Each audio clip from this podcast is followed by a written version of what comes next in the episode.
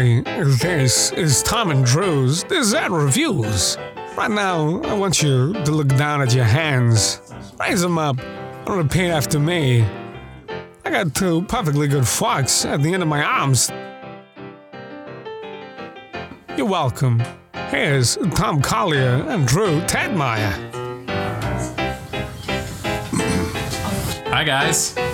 Hi, Tom. Drew, how you doing? Oh, you know. Hi, Pam. Hi, Drew.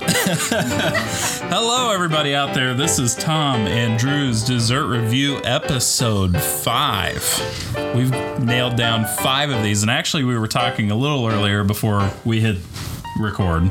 We actually recorded an episode before all the episodes that you guys have heard. Um, it didn't turn out very well. I didn't have all the settings set right, so... Um, It's kind of just in the vault right now, the very exclusive Tom and Drew's Dessert Review vault. That treasure is is buried, yeah. buried, and yeah, you're not gonna find the map either.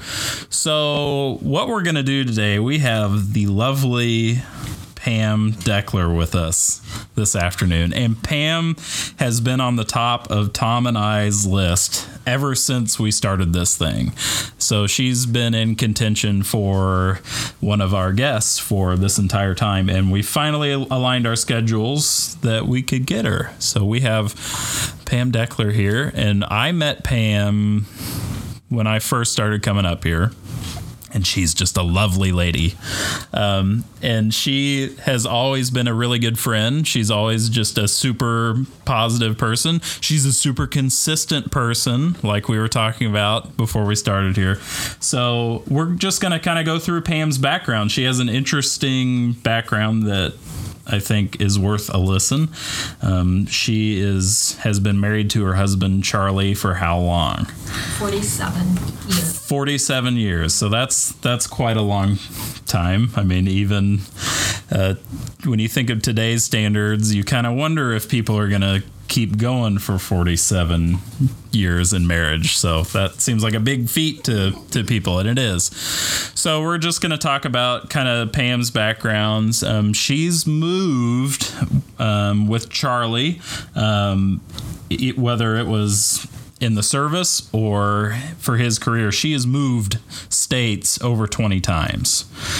So Pam has an interesting background. She's an elder's daughter. So we kind of are going to try and figure out what it was like being an elder's daughter and then marrying somebody that uh, was on the move all the time. So we're just going to get to the bottom of it. This is very investigative journalism here. So um, big words for this. Yeah. Yeah. We're a big we're big fans of backstories here. So we're going to get Pam's. So um, without any further ado, we're just going to jump right in um, after I tell you about the dessert review that we're going to do, which was strawberry pretzel salad. And I put salad on our board in quotations because it's not really a salad. It's it's not. It's one of those things that it could be a salad. It could be a side. Or it could be at a dessert. We think it's, I think it's supposed to be a dessert. It wasn't served that way at basket dinner today, but that's the way I'm going to do it. This is uh, my podcast, so that's the way things are going to go. So strawberry pretzel salad dessert. We're going to re- kind of put the brakes on whenever um, and talk about that. So without any further ado, Pam Deckler, why don't you just go through with us wherever you want to start? Um, growing up in Ohio, and we'll just see kind of where we go. So, Pam, where did you come from? I came from a small town called Jerry City, which is south of Bowling Green, Ohio. And I grew up in, it was not a dysfunctional family. Um, my dad and mom, uh, there was a preacher that had come up from West Virginia. He was a, he was an evangelist, and he came to work, as did so many others from the coal mines from West Virginia, things like that. He came with the railroad. He he was such a good evangelist that he knocked on doors. Um, a lot of the people were going to some churches, but my parents probably were in their twenties, and my mom and dad became Christians. and they were they were just, I think, two people that blended well together for it. My dad was one that, when he was so, um, he lived it, he walked it, but it wasn't it wasn't something that was, how annoying is he? Mm-hmm. It was everything he practiced, him and my mom. Um, it was from the Bible, and he was he read the Bible so much. He studied science. He he just read all these things that he was interested in, but the Bible was something he was always going back to to see how things was put in order from the beginning to the end. So he was one that if he taught you, if you if you were talking over here with the New Testament, he brought it all together on what God did back here.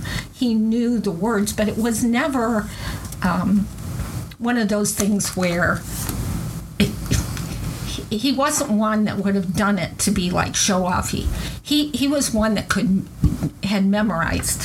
He just had a really good, everything he read, he remembered. And but he he was one that wouldn't quote it like that because he didn't think that was to an advantage. Plus, mm-hmm. it wasn't to show off. Mm-hmm. It was to use the word. So I just remember, and I was telling Drew earlier, I don't know where it started. I never noticed he always was teaching. It was through everything us kids did, because all four of us feel the same way. If he was taking you um, in the woods, it was about nature, telling you about the birds, how things were set up. It was all about the order of how the world was set up, and telling us in the Bible what to look at. But it was always about order and following something because it's the safest path. And he did that, whether it was life lessons, taking us swimming for the first time, teaching us about the water. Never be you I, like. And I told Drew, it wasn't something that you thought, is he trying to skate? It was just a, it was his natural way. Yeah, and wow. He learned that from the Bible. I mean, I think as a young kid, he experienced things where, um, you know, parents were coming out of the Depression. You didn't have a lot of money, but he was one. He he did some funny things as a kid, you know, jokes. He loved jokes and things, but he was when when he became a Christian, it was about always doing the right thing and how you talk. So our house was one that I just I, I just call it balanced, because it's not, you know, as kids, you're going to have learning lessons of something you messed up or if somebody said something. But he was always using, you know, showing you, If if you think this life is one you want to choose, because I was telling Drew, of course there was sin around in towns. There was also a lot of people that went to churches, were good people, but there was the people that practiced alcohol. There were alcoholics. There were some gay people. There were people in, I mean, it was sin. There's sin hmm. in the world. But he was, he was really, my sister reminded me of the comment or an old statement that you don't prepare the road for the child. You prepare the child for the road. Hmm. And that's what it really reminded me of, that he was always telling us to think, um, is this the right way to do something? Or he, and I can remember one time there was a man that lived down the road from us that was my dad's age group. He he he beat up his wife, mm. but my dad was one that with everything he was taught in the Bible, it, these men still respected him. They really, he didn't ever hit anybody, but they didn't mess with him that way. And my dad would say, "You don't touch her. You don't do that." Um, So he stood up for the things, but I just look back at how with studying the Word and sitting down and writing, he was always prepared. He was one of those, if somebody said, do you have some lessons? Well, sure. I mean, I can talk about yeah. this. Because he had, you know, he had stories. That was just his way. Some people just have more of that, where my mom was more, she studied and things. She took care of the house, but she wouldn't have been the one doing. He was that teacher. Mm-hmm. Just so was he like a Christian in this blue? Co- what I'm picturing is a blue collar, rough and tumble town with a lot of, you know, workers like railroad guys, coal miners. Yeah, because the towns they grew up in around there were the oil towns. Then that okay. was when the big booms happened. Yep. So our town happened to be a dry town where there was no alcohol. It wasn't until fifteen years ago that they had to get a vote from the town to be able to sell liquor oh, really? at the store. They it was we had in a small town there was a Church of Christ, a Methodist, an E U B, and the E U B was very strict. United mm-hmm. Brethren, they were very strict, almost like a Mennonite how they would mm-hmm. dress, but they were very strict. So you had a lot of people that believed in God. We had a Seventh-day Adventist. I remember him coming around to the house. And I learned, because I did this later in life, my dad's, they sat and talked. Mm-hmm. And, yeah, they didn't change. I mean, the, but they always did this. But the church at that time was, I was telling Drew, there were so many leaders, men. It was almost like there were too many in one spot. Mm. But a lot of what was going on in the sixties were things about they disagree. They were splits a lot. Um, orphan homes. Church of Christ splits. Yes. Okay. Orphan homes. Um, that was the dissension. Orphan okay. homes and yeah. institutions. So and the amazing part is, they all no one had a problem. Uh, the ones who didn't believe in paying orphan homes out of the church. Tr- Treasury, basically, is what they were saying. They were fine given to people individually, but they did not want to take that upon themselves to use them, because this would be giving money to whoever. It wasn't. You, yeah, you weren't exactly sure yeah. where it was going to end but up. But they, there were so many. It, some of it could get picky on. If you bought a communion tray, it had a cross on the top. Maybe there would be a person that way. But what ended up happening so many times with the splits, when other men were coming in or other families got together, it was more your difference in personalities split. They, they really, you know, a lot of times someone would say, we'll study it. And we'll keep studying it. But, you know, there were a lot of strong individuals, and then they would go start a congregation someplace else. And the sap- for good reasons and for cont- yes. there were split reasons, yes. but sometimes good reasons. Yeah. Yes, yeah. And of course there was some things going on, but I just remember for myself, I saw with how my dad and some others, when you use that word rightly. And they didn't walk around. We talk now about, I get tired of the perfect word, because they never walked around saying they, you know, were perfect. But the other side, you're not supposed to sin. I mean, you're not supposed to practice sin. Yep. That's not part of your life. And that's what the life lessons were about. You're going to you're gonna meet people who are doing certain things, or what are you going to do when you... And we also lived in a time where neighbors watched out for each other. Um, my dad was one it, in high school. We always knew he could be out looking to see where you were, to make sure what you're doing. But our household wasn't... Um, it, my dad was one that, and mom where, and some of the others with them, no matter what they were asked to do, taking care of at the church, if somebody else wasn't doing it, that's their choice. They just did it. It wasn't... something arduous on them. It wasn't, oh, how horrible. They just took care just of it. it. They helped other people in need. I mean, it was just watching the word work. And I know when my mom and dad were baptized, then he talked to his family, and they all, all but one brother came in. So really? he had he had four siblings, five siblings. And a number, some of them were really strong, you know, a couple, they all, you know, had stayed in, and one brother became a deacon, but, and his mom, he, he was really this watching out for your families, doing other people, knocking on doors, talking to people in town, but it wasn't a nat, it, it wasn't where you talk to people and you, they're mad at you. Yeah. People actually did listen a lot mm-hmm. of times, but I think just looking back on it, I'm just, um, I, I had told my sister one time, I remember just one time going upstairs, and we had a big bathroom upstairs, big mirror.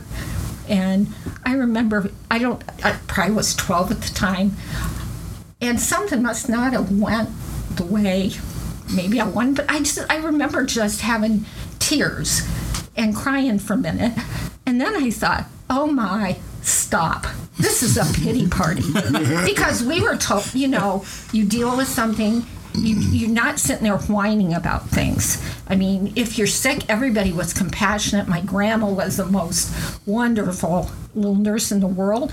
But when it's time to get up and get going, you just got to, you didn't even question it. So someplace along the line with teaching, you learned those things. Mm-hmm. And it was the word. I always say, if, if you're doing something right, you're doing it because it's God's way. I didn't think up the rules. I, I mean, I didn't make them. So, it, but it was always interesting to watch that as I got older.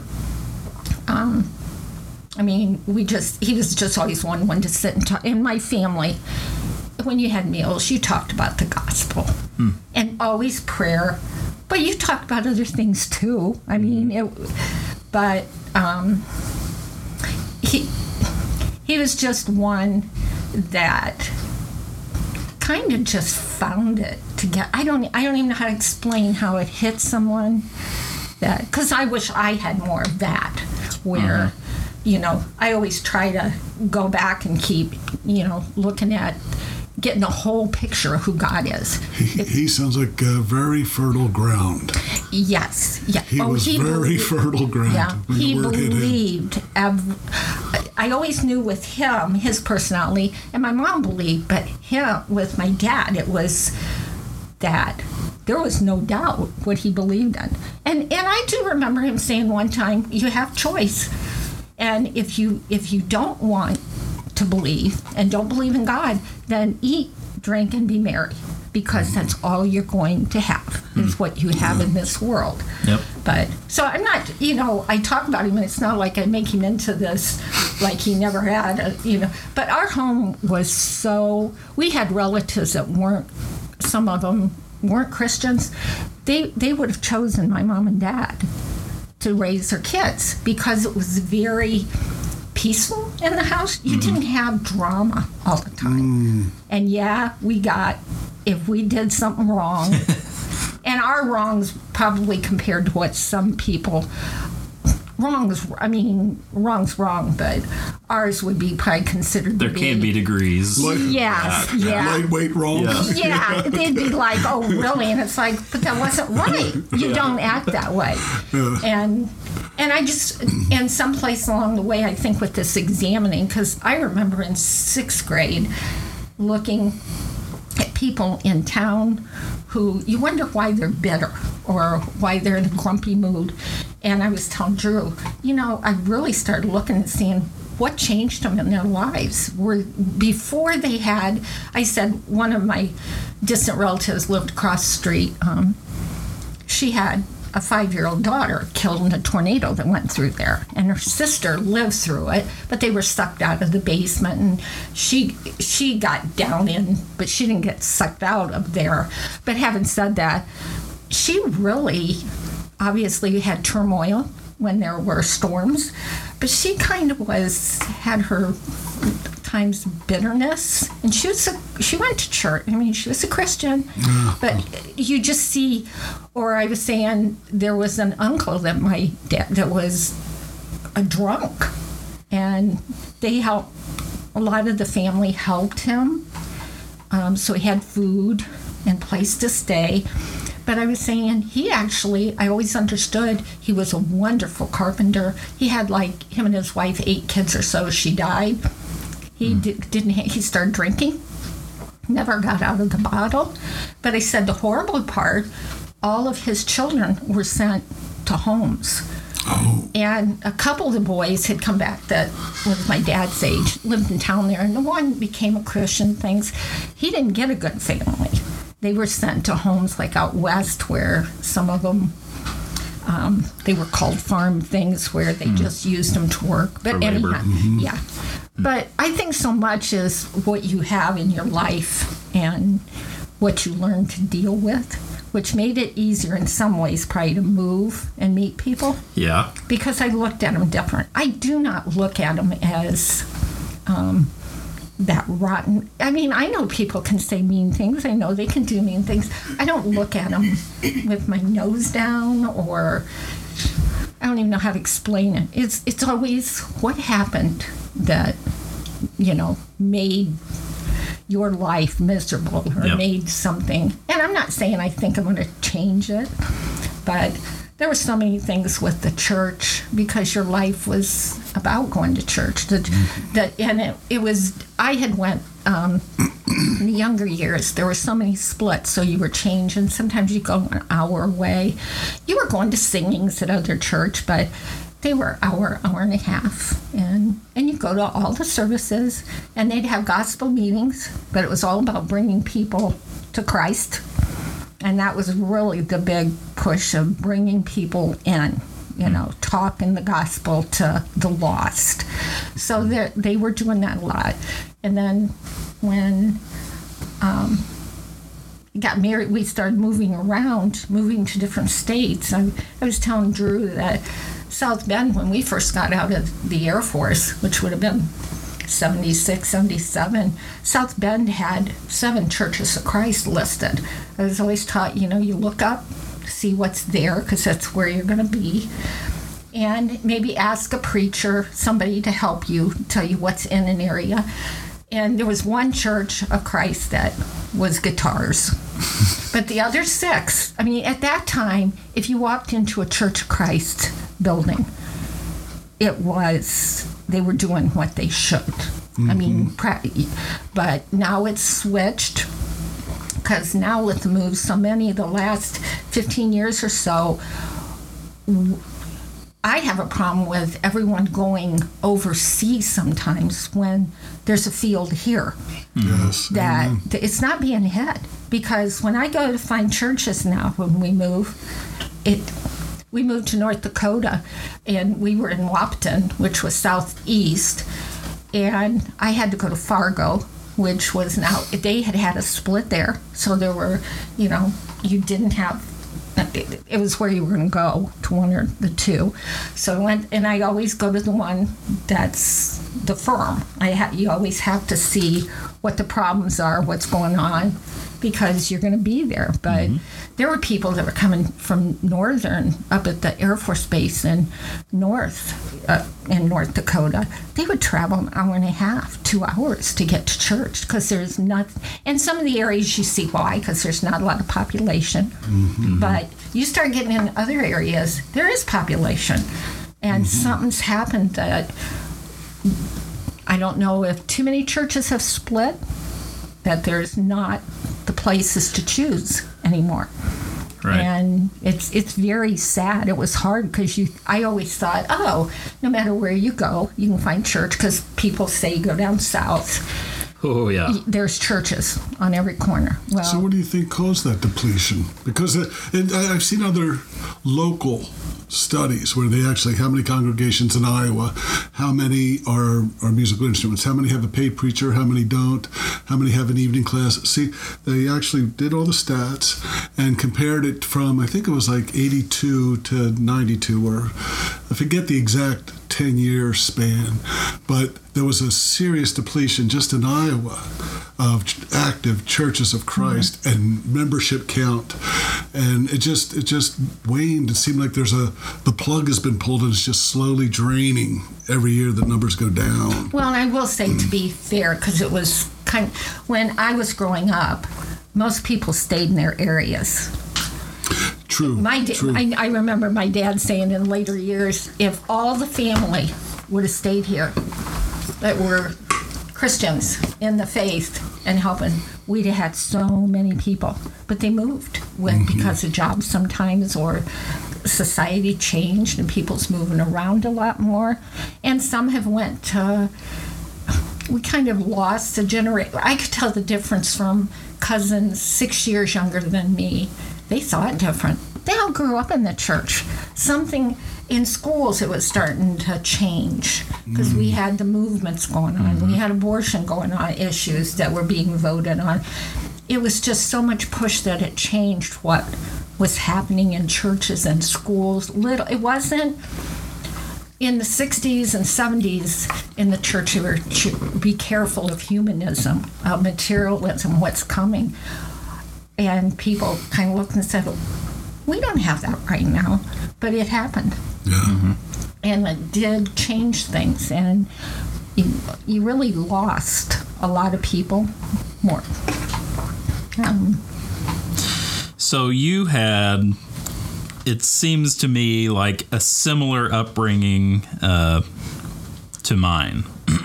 And I'll tell you why. First off, these teachable moments that you later in life realize what they were and what they were for. I had, you know, I, I still come across situations where that light bulb finally comes on.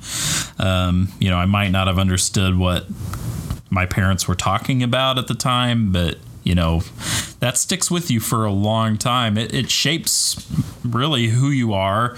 It shapes how you react to things. Um, you know, like you said, people in the community, it it it changes. You know, you, you start, you have general concern for how they got in the position they were in. Um, and you said, you know, even something as basic as going into the woods and swimming.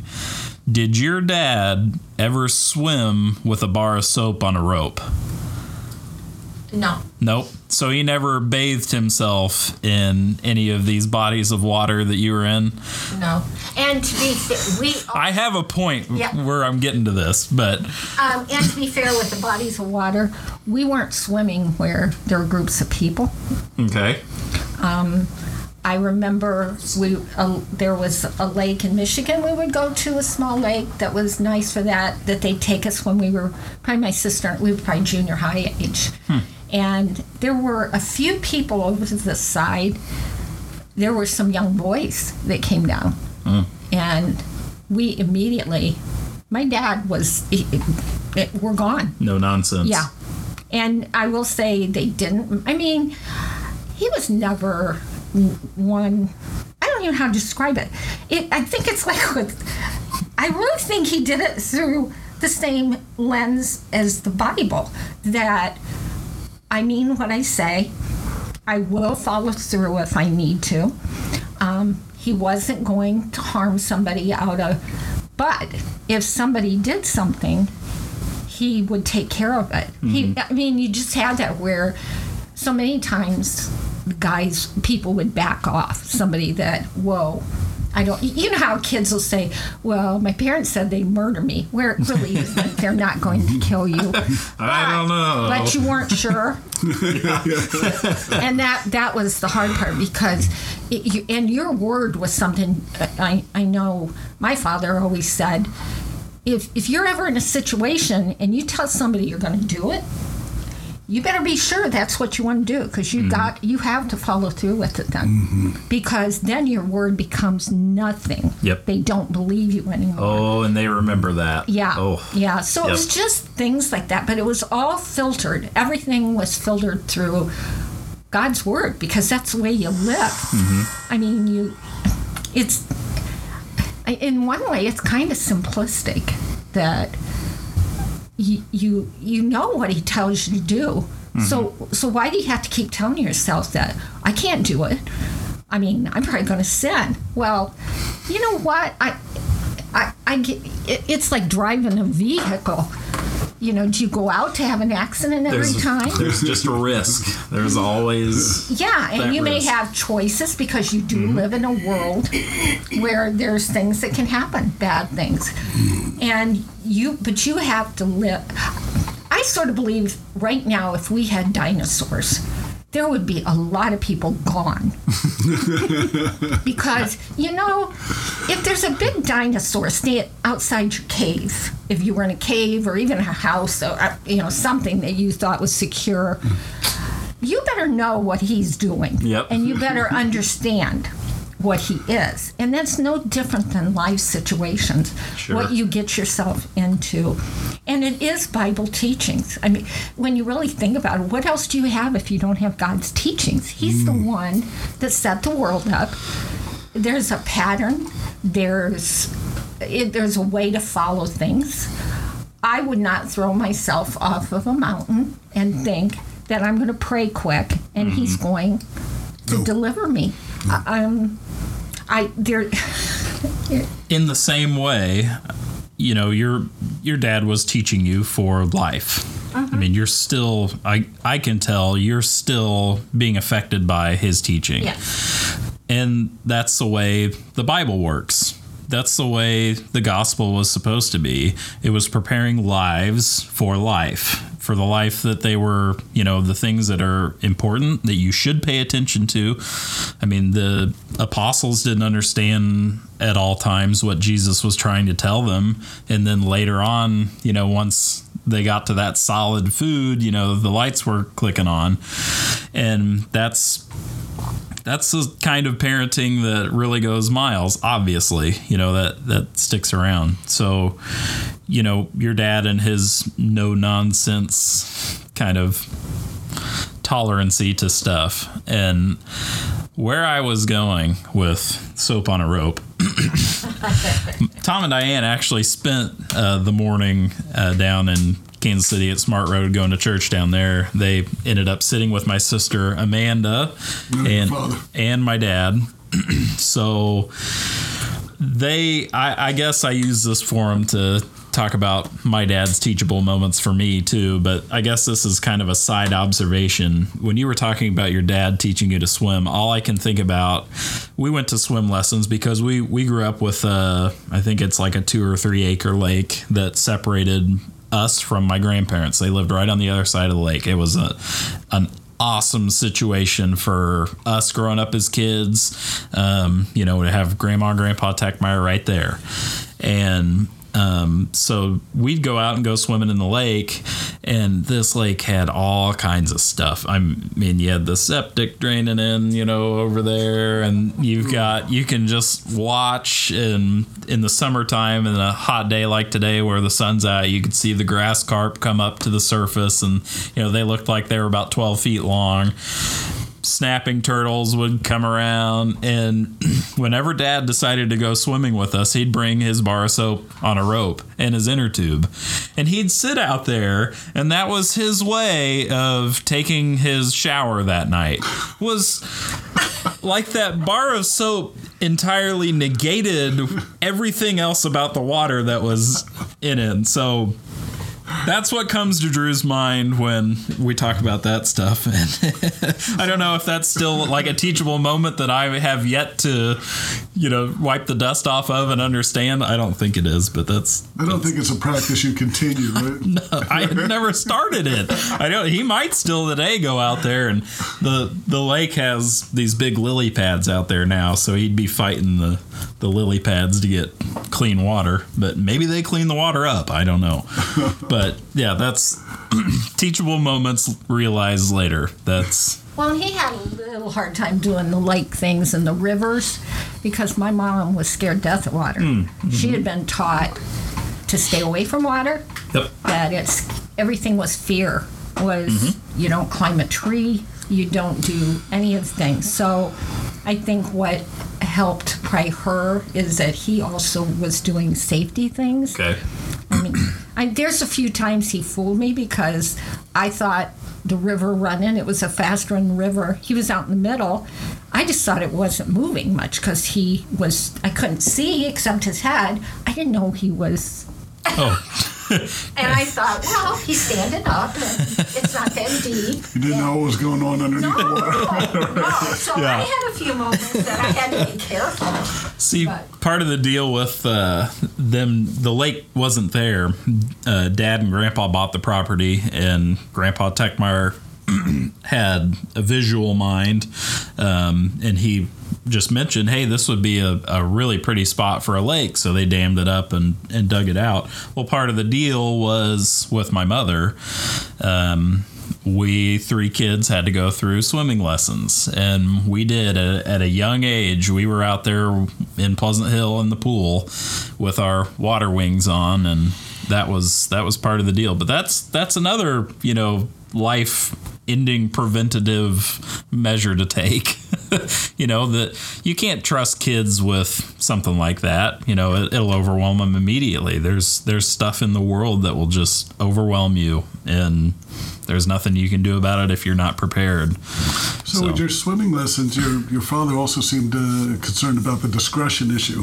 Oh, was that a mm. different kind of... Yes. So nobody was in bikinis out there, oh, right? No. Right. In fact, at that time, like when we were in junior high, you you did not wear Bermudas. Ooh. You, I mean, shorts, Bermudas, no. Mm. That was uh, pedal pushers, possibly, but not the shorts. What year are we uh, talking about? Um, that would have been probably sixty-seven, oh. sixty-eight. Mm-hmm. Um, it was very modest things. I don't remember that year. But see, I'll even, see myself out. The, the one thing even in school, though, that I said has always been a help is most of the, lots of the kids were going to, in our area, either Methodist, Catholic, uh, United Brethren. There were lots, people were at least maintaining they believed in God. At least church going. Yes, and they all went. Mm-hmm. Um, and at school, there was no cursing. I mean, cursing was, you you didn't do it. So this environment of dad not, you know, the discretion. Yes. It's swimming, the reserve part. Yes. That was the community. Yes. For a good part. Oh, yes. That's interesting. Yeah. Okay. Yeah. And lots of, there were lots of people that believed that. The the hard part's when all the movements started with... When you say movements, what are we saying? Is that the institutionalists? The women's, the women's movements, abortion. Oh, so societies, not the yes. church, a society movement. Okay. Yeah. Those, they just, you know, it was just... And it's the same in the church.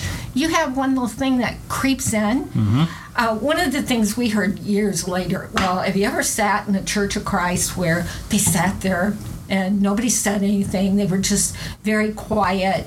Um, it's like they weren't moving or didn't smile as much. Stiff shirts. Yeah, but you know what? I look back at that, and it rem- it actually... I, It was things that really, in a sense, have already been proven. What do you do in a classroom? How much movement and everything going on do you have for you to focus? Everybody can't focus on what they're there for. And when we went into the church, we were there mm. to worship God. We weren't there. I mean, it was this always that separation. You're you're not. If you if you want to join um, a club, go join your club. But when you come in here, you are focused, and you're, because I look back, there were so many times your mind really had an easier time staying on everything. You weren't pulled as easy from some of the things. Yeah. Sometimes, you know, and I don't know, it might be age-related, where sometimes it's like, whoa, get back. I never remember having to do that because your mind is on what's happening. It It is age-related. Is it? It is. Well, I'm not saying that as, I'm, I'm saying that as a, just kind of a demerit for my generation, for sure. Like, what's the point in memorizing scripture when I can look it up on my phone just that quick? You know, what's what is the appeal of just sitting quietly and, you know, thinking about the gravity of the situations that you should in church when you can have, you know, the praise band up front and everything, all the visual stimulation you want. I mean, that's that's just the way we are going. And we, being my generation and probably the generation before, we have just totally left you guys in the dust, especially on technology stuff. Just see ya. Like, do you think most of the churches use iPads and different things for their Bible now? That actually, from what I've seen, that was popular two or three years ago, but I've actually seen it regress a little bit. Going back um, to paper. Yeah, yeah. And I, I've tried to myself. Um, I I would come into services with my Bible and my phone in my pocket, and I'd never crack my Bible. It would just stay wrapped up in the case. And is there anything inherently wrong with that? like, no, probably not. But what the worst thing you can do with a Bible is flip back to where all the pictures are and, you know, look in the in the index, you know, that that can be distracting.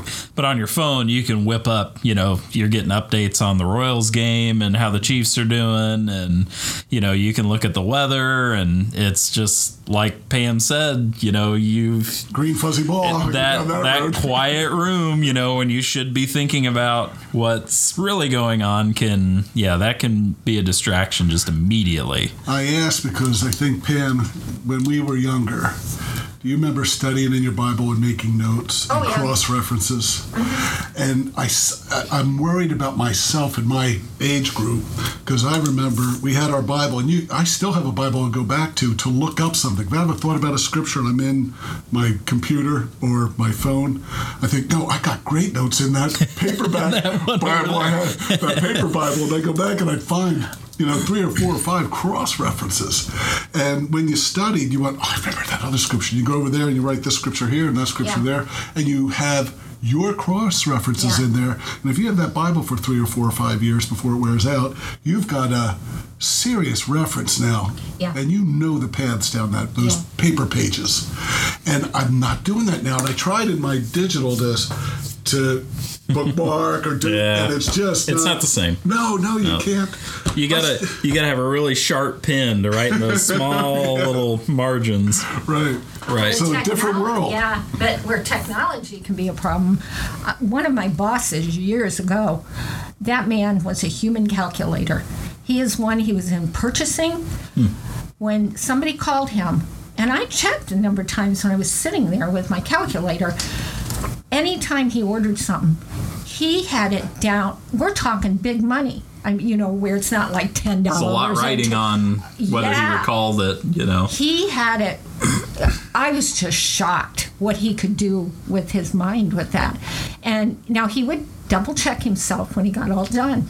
But he told me, I am not going to go away from or just use a calculator because he had it in his mind. And you think, be careful with technology. Yeah. Mm. Because sometimes you're not allowing your mind to do what it should be doing for you and keeping it there. It's too easy to just, oh, I can flip that here. You really don't. I'm not saying you don't remember things, but well, yeah. it, that's, it's a crutch. Technology can be absolutely. a crutch. Yep. But, but I like it. I like Your it. sister told me today you liked it since you were in grade school. I built my first computer when I was a freshman in high school. Um, Dad ran a computer company downtown, and I was telling Pam about this a little earlier. You know, he was the general manager, so he's number two under the owner. So, you know, his life teaching lessons to me, you know, s- sometimes would comprise, son, you know, if, if you don't apply yourself, you'll be working for me making ten dollars an hour, and that is not enough to support a family. And I wasn't making ten dollars an hour yet, you know. It, it kind of, yeah, I was like, yeah, if I made ten dollars an hour, but yeah, for, for sure, that would not have worked out very well. So, um, Pam, we will take a brief time out here um, and get into the strawberry pretzel salad. That's right. So strawberry pretzel salad. This, I will say this disclaimer before we get started. The lady that made this happens to be my mother-in-law, and that will not affect my scoring on this at all. I do not sway that way, so that's how this is going to go. You might consider not putting in a rating, Drew. I'm not scared, Tom. I am for you. So, Tracy Penick, lovely mother-in-law. Strawberry pretzel salad. Now, salad, as I alluded to earlier, is a little bit of a loose term, and I'll tell you why. This thing starts out on the bottom as pretzel, pretzel parts, and I, I wanted to say pretzel crumb, but I scratch that out and exchange it for parts, because it is actually small pretzel parts on the bottom with butter and sugar. How many salads do you know of that have stuff baked in butter and sugar? This is a dessert.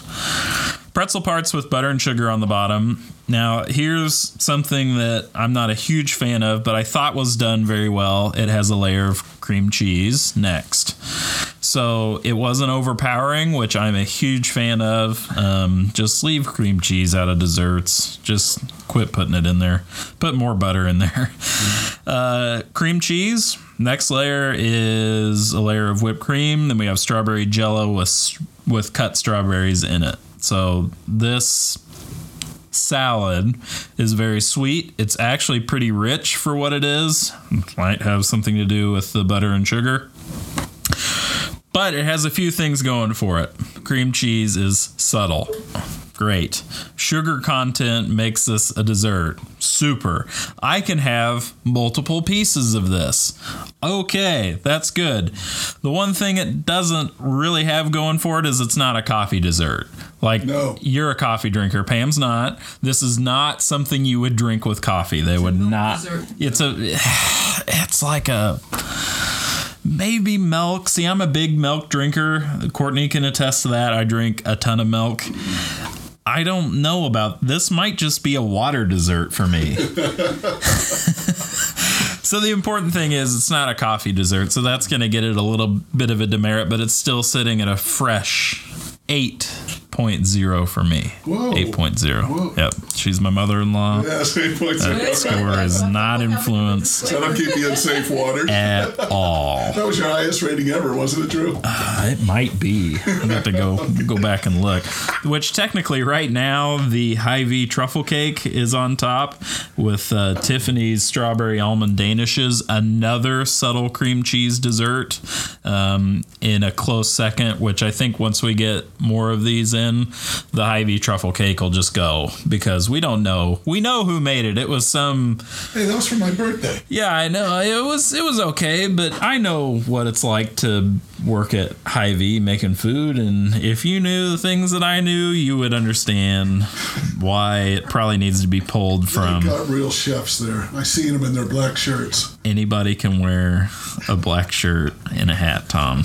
So, for me, this gets a solid eight point oh, and we will just advance around the table to Tom, who probably has the freshest taste of this in his in his mind. Just so, had it, yep. Go and, ahead. Uh, and I didn't get all the ingredients down. The last three were whipped cream. Was that part of so, it? So yeah, Jello? That's going to be right in the middle, yeah. And then Jello on top with strawberries in it. And strawberries in it, yeah. Very refreshing. I liked refreshing. it. Refreshing. Yeah, and I didn't. You, it was a, that's a good call out, because I didn't notice that. Because when I have a dessert with chocolate or something that's rich, cookie-ish, I've, immediately I start looking around for a cup of coffee. Mm-hmm. I did not. With this dessert. Mm-hmm. Good call. Mm. Um, but this is what I, I do, Tom. But I did like those salty pretzels with the sweet. Mm-hmm. That butter, the, there was a, a great flavor there, and I couldn't identify it as the butter. That was kind of nice. Um, everything else on top, that whipped cream, that Jello, um, the strawberries, yeah, made it. And I like cream cheese, but not a lot of it, but I did like that. So it had a cool, creamy, uh, nice taste to it. My reservation hmm. is when you end up with six ingredients in something, I start to think... You don't want to know what the ingredients in Jello are. Well, I don't want to know Jello, right. But but when I see six ingredients, I think of fourth or fifth grade. I think of, you know, for kids, they love everything mixed together. And uh, Rice Krispie treats with this put in it and that put in it, yeah, squished simple. down. Yeah, oh, I, I, I, I don't want a Rice Krispie treat near me. So I was surprised that I liked this, because it reminded me of fifth grade. Something a fifth grader okay. would eat. It was a great kid's treat, and I'm not a kid treat person, but I liked it. So that is an interesting review. So, do I got to give it a rating? I yep. do. With with a tenth. point. With the tenth point of, yep. yes, yes, we do. I'm going to give it a seven point six. seven point six. Just because of my natural love for chocolate. So you brought up an interesting point. It's a fifth grade dessert. Yeah, kids would love it. But the, the jury with most people, most adults, is still out onto whether it's a salad or a dessert. Oh, no, salad doesn't even come to mind. Not that's a, a that's a pure... Yep. Fifth grade dessert, dessert. Okay. Yes. Pure fifth grade. That's every fifth grader would tell you that's a dessert. And they would go back for seconds. I would take seconds of that. That was very good. It was well, refreshing. It's an interesting texture, though, because you have the slickness of Jell-O and strawberries followed by the kind of consistency oh, of, you know, a hard pack. She's an excellent cream cheese, whipped cream, pretzel, butter, sugar thing on the bottom. So, well, what a food channel would say kicks on that is sticking something salty in with that sweet. Mm-hmm. And I think that's why I liked, and I don't like kid desserts, but I think that's why I like this one. It had that salty sweet mix with the pretzel in that. You try to sneak Kool-Aid into something clever? Yeah. He'll spot it. He'll spot it. Yeah. He's got a nose for it. What other kids' desserts don't you like? Pam, we're going to get to you, but I, we've cracked the surface here on Tom's uh, Rice Krispie treats, like I said. Oh, they're foul. They're foul. So what about Scotcheroos? Because everybody in Iowa knows what Scotcheroos are. Um, Similar but different. They got they they have Rice Krispies in them a little bit. Yeah, the bottom is, and then the no, layer of chocolate no. on top. You got so they're try. not they're not hiding from you when they're in that. Yeah, they they put, they put a lot of good ingredients and ruined them with Rice Krispies. They put chocolate, they put peanut butter, they put a lot of good things, and then they dumped the Rice Krispies. Why Rice Krispies though? When you could it's use a, like it's a frosted, processed food, you could use like Frosted Flakes or like Captain Crunch. Oh yeah, yeah. There's better cereals out there that no, there has no. to be by now. They're all processed food. Now, now you want a dessert, and we'll, we're gonna get this one going. It's Diane's. She's got some type of thing where we actually use chocolate. Um, we get uh, sweet cream, and if you boil a can of sweet cream, don't open it. Just drop it in hot water for three hours. Mm-hmm. You open it up, it's caramel. Mm. You'll see that it is pure caramel. And she'll take that, put That's that better. over the chocolate. Then we get all natural peanut butter, put that over. Then we do get something I don't like, that marshmallow goo. Oh, yeah, that's pretty good. What's that called? It's called marshmallow goo. Marshmallow yeah. goo? Yeah. It's some kind of... It's a marshmallowy bean. It's been yeah. around since the sixties, and yeah. it's some marshmallow. That's in there. But see, this is supposed to be duplicating...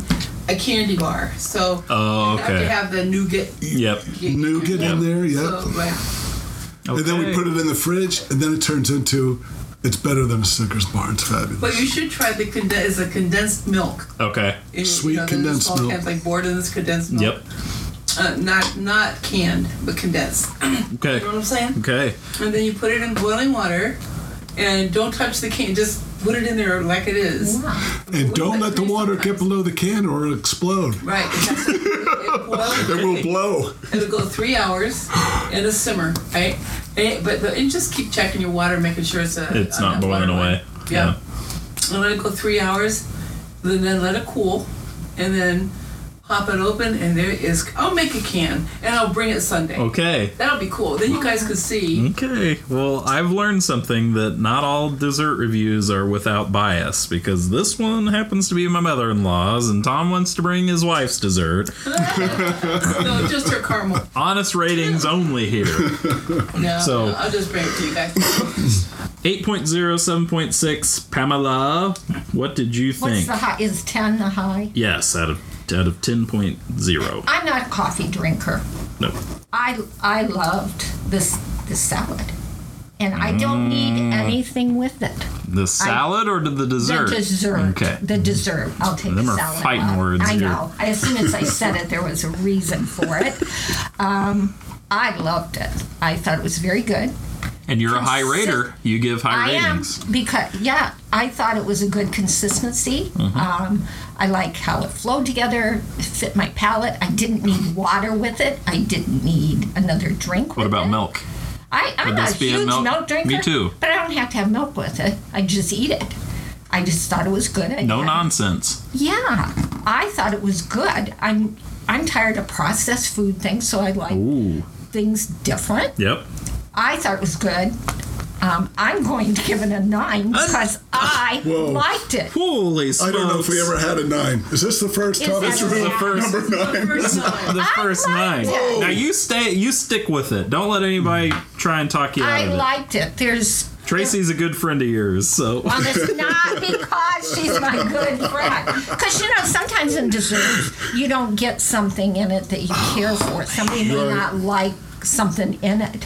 I liked everything in it. Now, I don't know if I'd have liked, they said raspberries. I'm not sure if it would have had raspberries. But I liked mm. the strawberry. I liked what was in it. It would have to be the right raspberry. You know, because strawberry is pretty much strawberry. Right. But there are some some sweet, tart raspberries out there that I think it probably could be pretty good with. See, the things I would go low on are mm-hmm. usually the processed stuff that it's okay to yeah. eat. But, eh, it I'm didn't not a processed do anything food for me. You know, or somebody makes a chocolate chip cookie, and you think, years ago, who can ruin a chocolate chip cookie? But, people. I mean, it's edible. You could get away with it, but uh, there's no, there's just not something there that says it's really good. Well, we found a really good chocolate chip recipe, cookie recipe. Really, really good. You know, old-timey. And I stuck it on my cupboard. And uh, now I can't eat it. So anyway, you know, now we're on a on, on a no sugar way of. We made those cookies one time and forgot the baking powder. You did. I, yeah, I was going to try them out, and yeah. I yeah I forgot them. You got to qualify that. They tasted like dog biscuits. So if somebody forgets that, but yeah, you're saying. Yeah, yeah, I blew. Well, and I'm probably higher than people, but I really have always been one to buy baked goods. And to me, I just like that kind of stuff. I've always done it. And Cinnamon I, rolls? Yeah. Yeah. I actually have a recipe that's really good on those. But, you know, people now, when we buy some, they're they're okay. I, I can leave them alone. They yeah. don't have that extra whatever's in it. Yeah, I know what you're saying. I when yeah, I can eat something, and, and I think it's because of times that I'm there's not as many things that I... Yeast sometimes is a, a factor. Yeah, which that, minor, yeah. Yeah, that yeah. people leave out. Okay. I'm talking to Pam. I know. But you'll like you'll like this part because there are times in my life where I've got to spill water on the floor. There are times in my life where I get to stick my foot in my mouth. No. This is one of those times that has been coming for a long time because I have remembered things wrong. I have misremembered the truffle cake score. The truffle cake, truffle skate, truffle cake only scored an eight flat. Oh, right, eight point zero. I didn't. I thought it was higher than that. So Tiffany's strawberry almond Damascus has has actually been on the top of the charts for the last month until today. Until Tracy's strawberry pretzel salad unseated Tiffany's strawberry almond danishes with a solid eight eight point two. But due I, to Pam, but that's totally. But I didn't have it hey, in the Tiffany's. She's a high rater. Yeah, well, you didn't. Uh, you're. But a, I've you, I've bought Tiffany's. You're things. A Tiffany sweet supporters too. Yeah. And I am still gonna send her a bill for all this free, quote unquote, pl- publicity that I'm giving her with. Sharing her page and talking about her so much, so she's. But see, I couldn't. I didn't have any of what you guys rated. Right? Did you have the strawberry almond Danish? No. You no. haven't had one. No, okay, cool. I told you I had her uh, brownie cupcake with cream cheese frosting, and yeah. I had her chocolate chip cookies. Yes. And I bought an, an another kind of cake.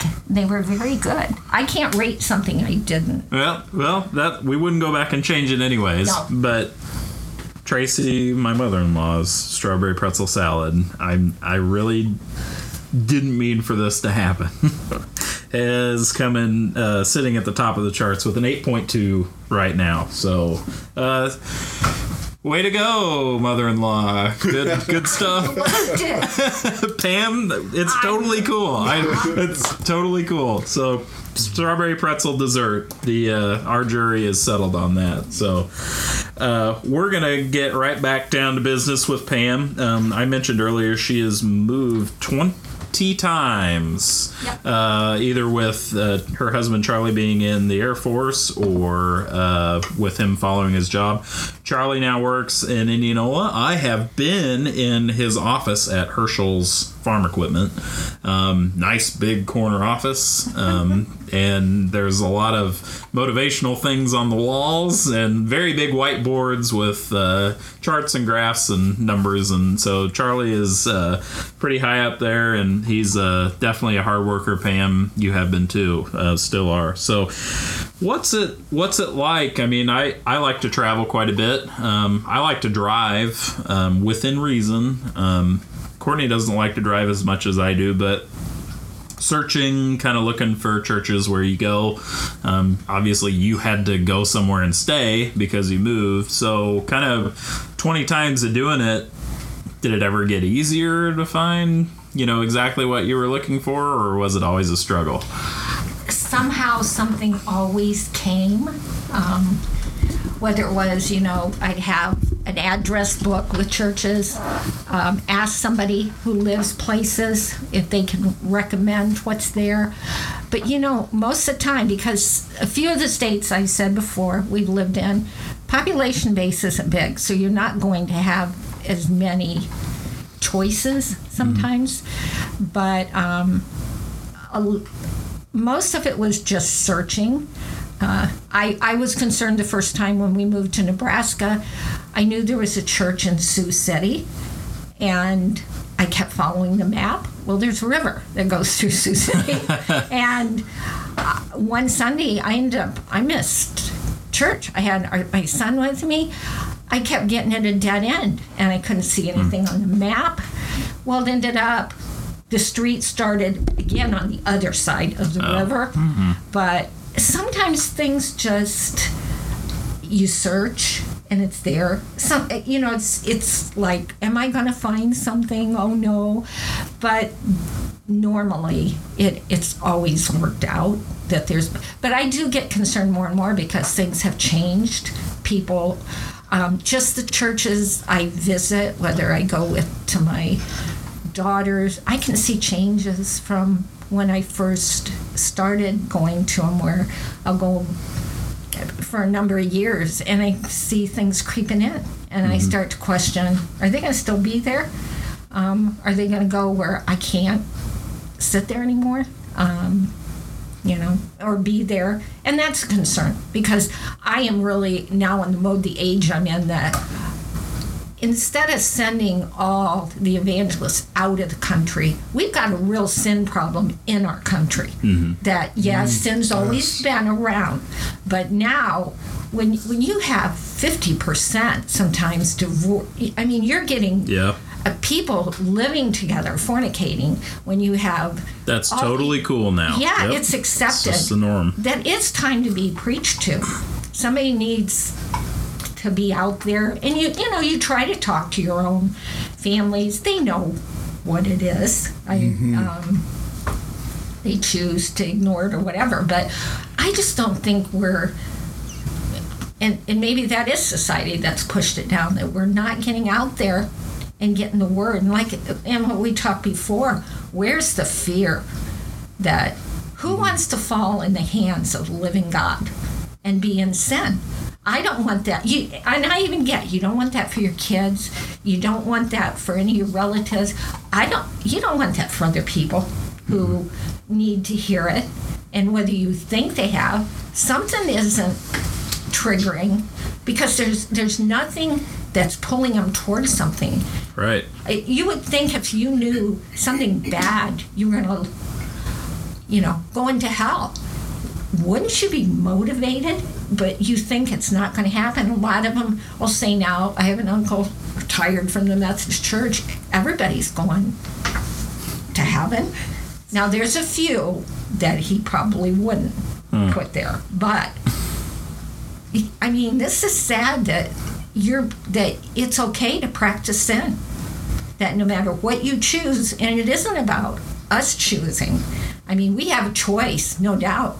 But you only have two choices, and it's either sin or God's way. And yep.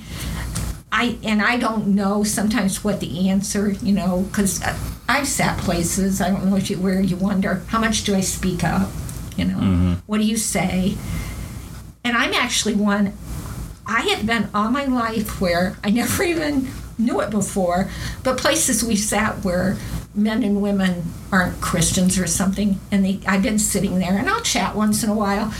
I come, I don't have to yell at anybody. They know what I think, and it's yep. like, well, I, you know, I didn't tell them that they're going to, but they know right. that, well, she's not, not a little, you know, little angel walking around. That, but it's a goody two-shoes because you choose right. not to do not a to lifestyle. Participate yes, and that's what like I was that. Getting at. Yes, yeah. yes. Put in a category by your actions. Yes, and but see in the another way, you present way yourself. Yeah, I get thinking, isn't it supposed to be our actions mm-hmm. yep. of what you're showing? I and, like your point on evangelism because. The amount of effort and time and money it takes to do something overseas. Why go to another country when the next county is in so much trouble yeah. and in so much need? Every county around us needs to hear the real gospel. So that that call, it's just, I, I, I, I, I for a long time have just kind of shake my head at the romance of going overseas. Yes. The romance of they're going to take the word afar. Well, you know what? The fact is, we would do a whole lot better having those Mexicans, those Filipinos, those Romanians, those Chinese come to us and tell us what they're going through mm-hmm. to try to keep the gospel. The churches of Christ that are in those nations. When we go over there, we're we come with money. Yeah. We, we try. We talk through an interpreter and uh, help them where we can financially, and then we come back. And as you know, we went over the seas preaching the gospel. I'd rather have them come here and tell me what you're going through. Yeah. And let us get a taste of the real, mm-hmm. closer to the biblical experience of of of uh, living the gospel in a country with a government and other religions, you know, that, that really are difficult.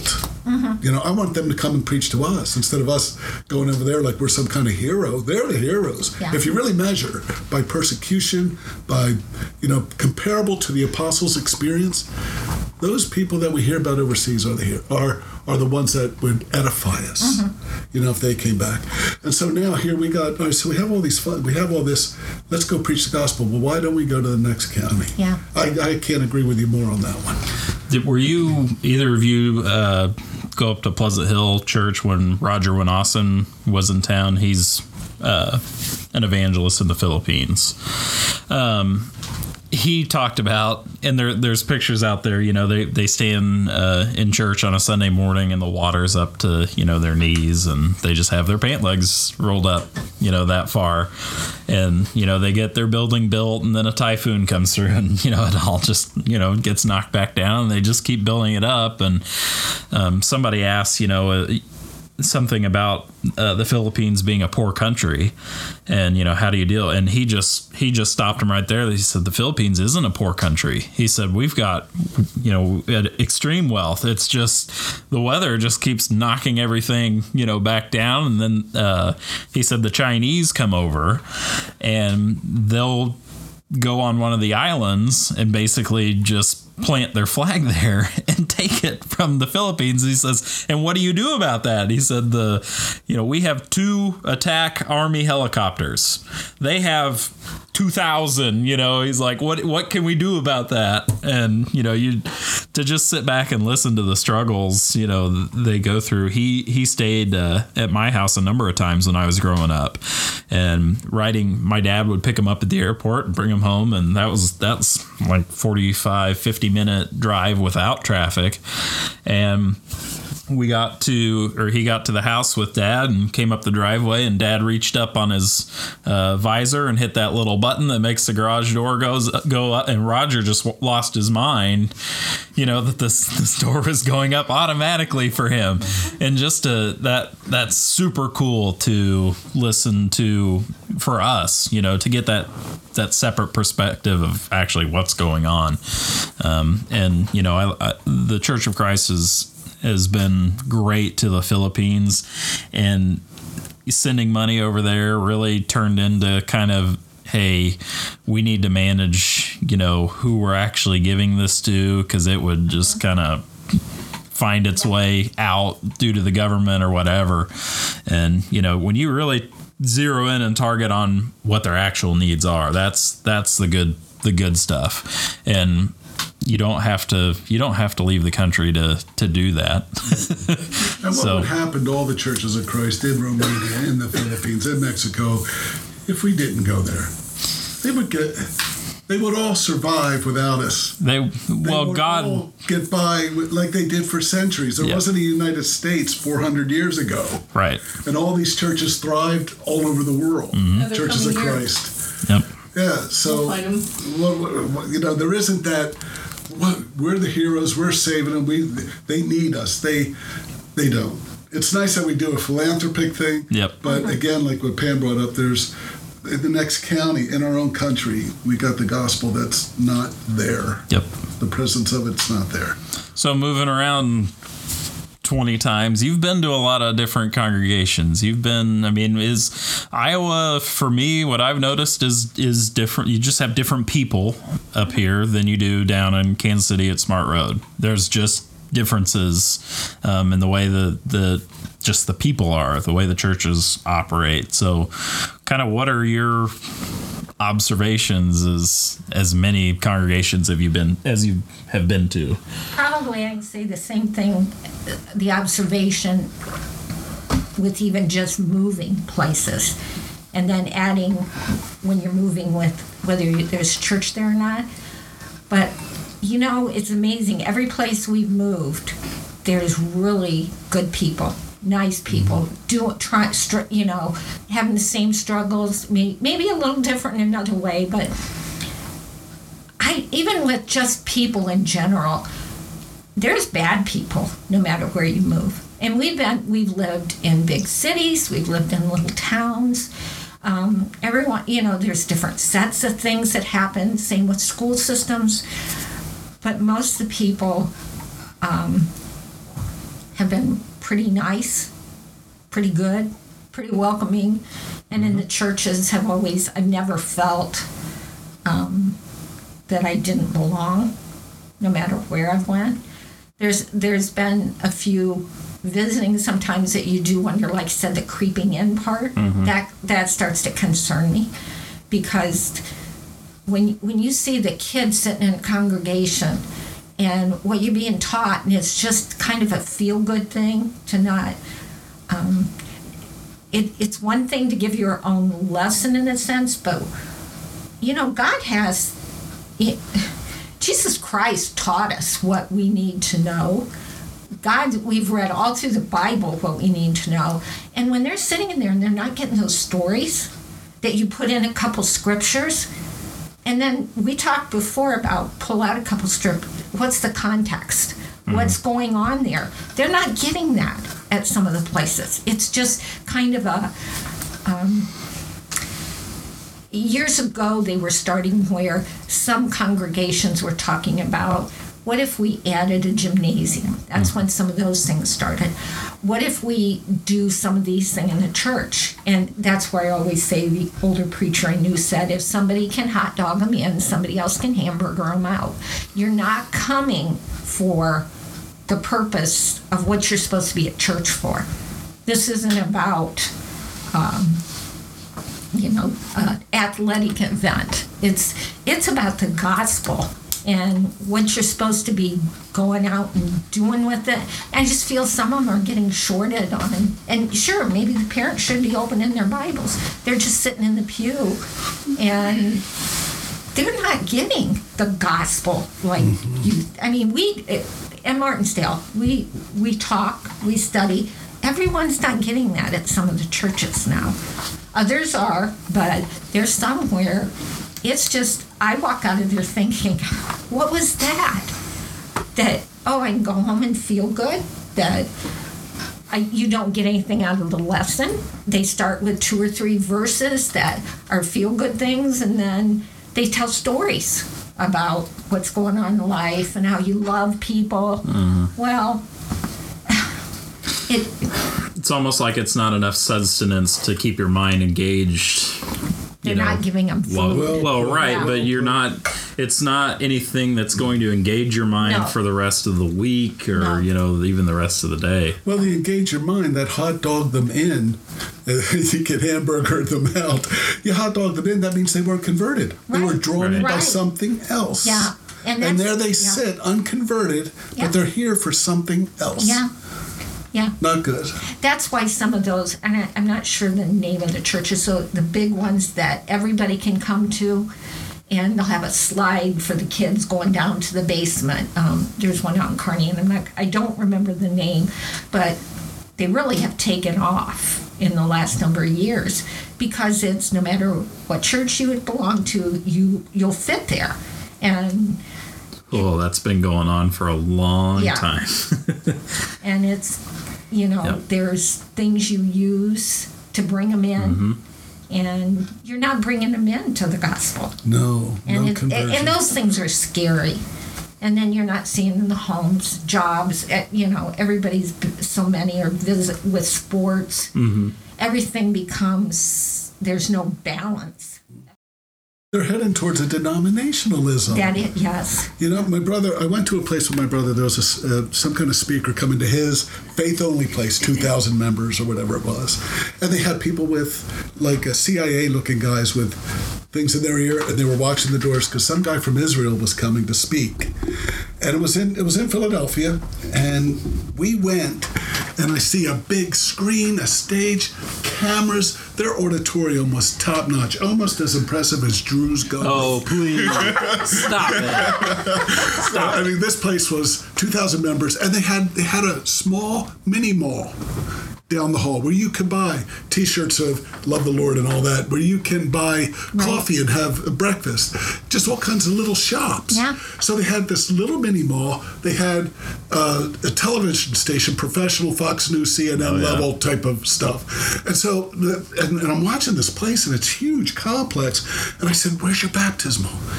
He goes, "Or what?" I said, "Where's your, where do you baptize people?" Oh, oh, we don't have one of those here. We go down to the pool at the hotel. I said, "You're kidding me. You've got this multi-million complex and you don't have a baptismal in this place?" I said, "No." And I, then that's when I explained to him, they don't consider baptism important, Johnny. And I actually converted my brother, baptized him in Florida about two years later. Oh. But I actually used that. They don't believe it, Johnny, no matter what they tell you. If they got a yeah, mini mall and no baptismal, yeah. yeah, they they just, they don't believe You'd have it. To wonder how long it would have taken Jesus to flip all those tables over.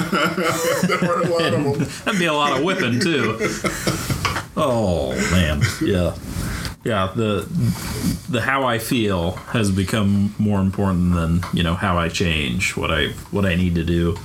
And that's evident everywhere. And when, you know, those type of people that are used to that come to the old country church where people are quiet and people are respectful of the parts of the service that have that gravity to them that really strike their hearts, you know, they're they're almost overwhelmed just completely the other way, you know, when you start engaging your brain on that kind of stuff. Good point, Drew, because so, that how I, you know what I really feel in my heart is overriding thus saith the Lord in this whole kind of culture thing we're talking about. Thus saith the Lord doesn't carry the weight as it used to, but what I really feel in my heart about Jesus, uh, what are you basing that on? Well, it's what I feel in my heart. The feel. The feel, yeah. Yeah. yeah. Versus thus saith the Lord. Well, Pam, it's been an absolute pleasure. And we, I feel you're one of those guests that we can just keep going. And we're going to have you back if if you'll have us. There might be a dessert later on down the road that might need a little bit of a Pam Deckler boost. Well, and to be honest, I love this format because oh, good. I grew up with sitting at tables, listening to the, the, my, the men talking about the scriptures and listening to what everybody had to say. I I just, it, some people might come in and say, well, they sound like they were arguing. Well, nobody went away mad. Mm-hmm. They weren't. They were, you know, going, talking, studying. I always thought it was so wonderful to be able to sit and listen like that. Because now, um, talking to a few of my relatives that are Christians, and we have a lot that have fallen away, they don't sit and you don't talk anymore. And we, you lose that closeness. That's how you find out about people and the who's who. And the rest is just um, superficial yeah. things. And that's sad. Yep. But, but thank you. It's guys. not a kitchen. It's not a ki- Thank you for coming, Pam. It's it's not a kitchen table. It could um, be. It it could be a bill, you know, for a small family. But actually, what this what this was, we we talked about it for that first episode that did not turn out very great. This was my grandpa Hurlbert's Aww. old bridge table. Aww. And I think it was once or twice a week he'd have his friends over with uh, their bridge playing gear, and it, it has it. Uh, they're all out of it now because they made they made too much racket. But it had the pull out drawers where you could stack all your cards, and then you could put your pipe tobacco and your beer over here. So we have given this table a revival, almost. And we've converted this table now to a different type of discussion. But you were the first person to come up to me and explain and and tell me exactly what I wanted to hear was, you know, you you like the casual part of this conversation, the the civilized way you can discuss things, you know. Well, look what you guys with sitting here like this. You know, it's nice to sit in class at church and talk and things, but sometimes you're you're limited mm-hmm. on the amount of time you can do things. Mm-hmm. And look what you learn about people, or maybe something, hey, that would help you or me, you know, with yep. something that, or just gives you strength that somebody else is there. Yeah. Like the prophet that was Elijah thought he was the only one left in the mm-hmm. and you think you need that at these times. You're not the only one that feels as, you know, or doing God's word, because you'll feel a lot of times people say there's not as many around. It's like mm. they are, but you do have to get talking, mm. and that's why I think this is wonderful, because you can get a lot of subjects. Oh yeah, or, we go all over. We got an iron sharpeneth iron here. Yeah. Well, and I think sometimes when somebody does say something different, that was I used to. I spent years when we were in the Air Force where once I got the baby down, two in the morning I'd pop up because somebody had mentioned something. I wasn't sure that that was um, it could be what happens to you after you die, or yeah. you know, the old Lazarus thing. And I would pop up and go study and just I'd search out all the scriptures. I'd read and read again. But it's those times that it gives you something. Well, what does it say? And maybe you don't always get that. Maybe it's not, unve- you know, something well, that we're going to know. Yeah, but that yields growth. Yeah. It's really what it does. Sounds so. Like you're saying study, study, study. Yes. Read, read, Boy, read. That would motivate. Yes. Yeah, it does. It, it oh. just kind of charges you. Yes, it to, does. To really look. I mean, because for me, are you seeing it? I, I've always been concerned with If if I sat down and wrote things about the Bible, um, say I had to do a lesson, which I've written things out, I don't want it to be that Pam thought something. I'm really so careful that it's almost sometimes almost verbatim of saying what Christ said to to protect my that yep. I'm not telling somebody wrong. Does yep. that sound over? Mm-hmm. Because I'm always concerned. You. How do you use your words? Did you say what Christ said? Mm-hmm. So I'm probably over the top with something. I mean, almost to being goofy. Amen to verbatim. Yeah. Because we don't have license to say anything else. No. And I've always, but when somebody does say something and you're not sure, well, you know, I, or or something unfolds again, no matter how many yep. times you read that Bible. Mm-hmm. Yep. Wow. Keep looking at yeah. it. Pam, yep. you have been great. We we will have you back if uh, if we can. Would you so. put that in writing, please? No, I can't. Especially we... since I can't. Pam back.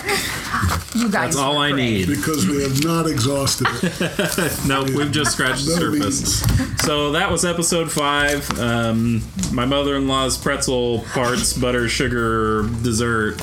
Coming out on top with an eight point two, which would surely get me some bonus points um, being a son-in-law, I guess. So don't tell her. Um, so thanks for listening. Um, Tom, thank you for uh, moving two hundred miles up here today to come and be with us. Diane as well. You're always a pleasure, Diane. That's what so, they say. Yep. So, thank you, Pam. And thanks to viewers like you for listening. We'll catch you next time. You guys do so.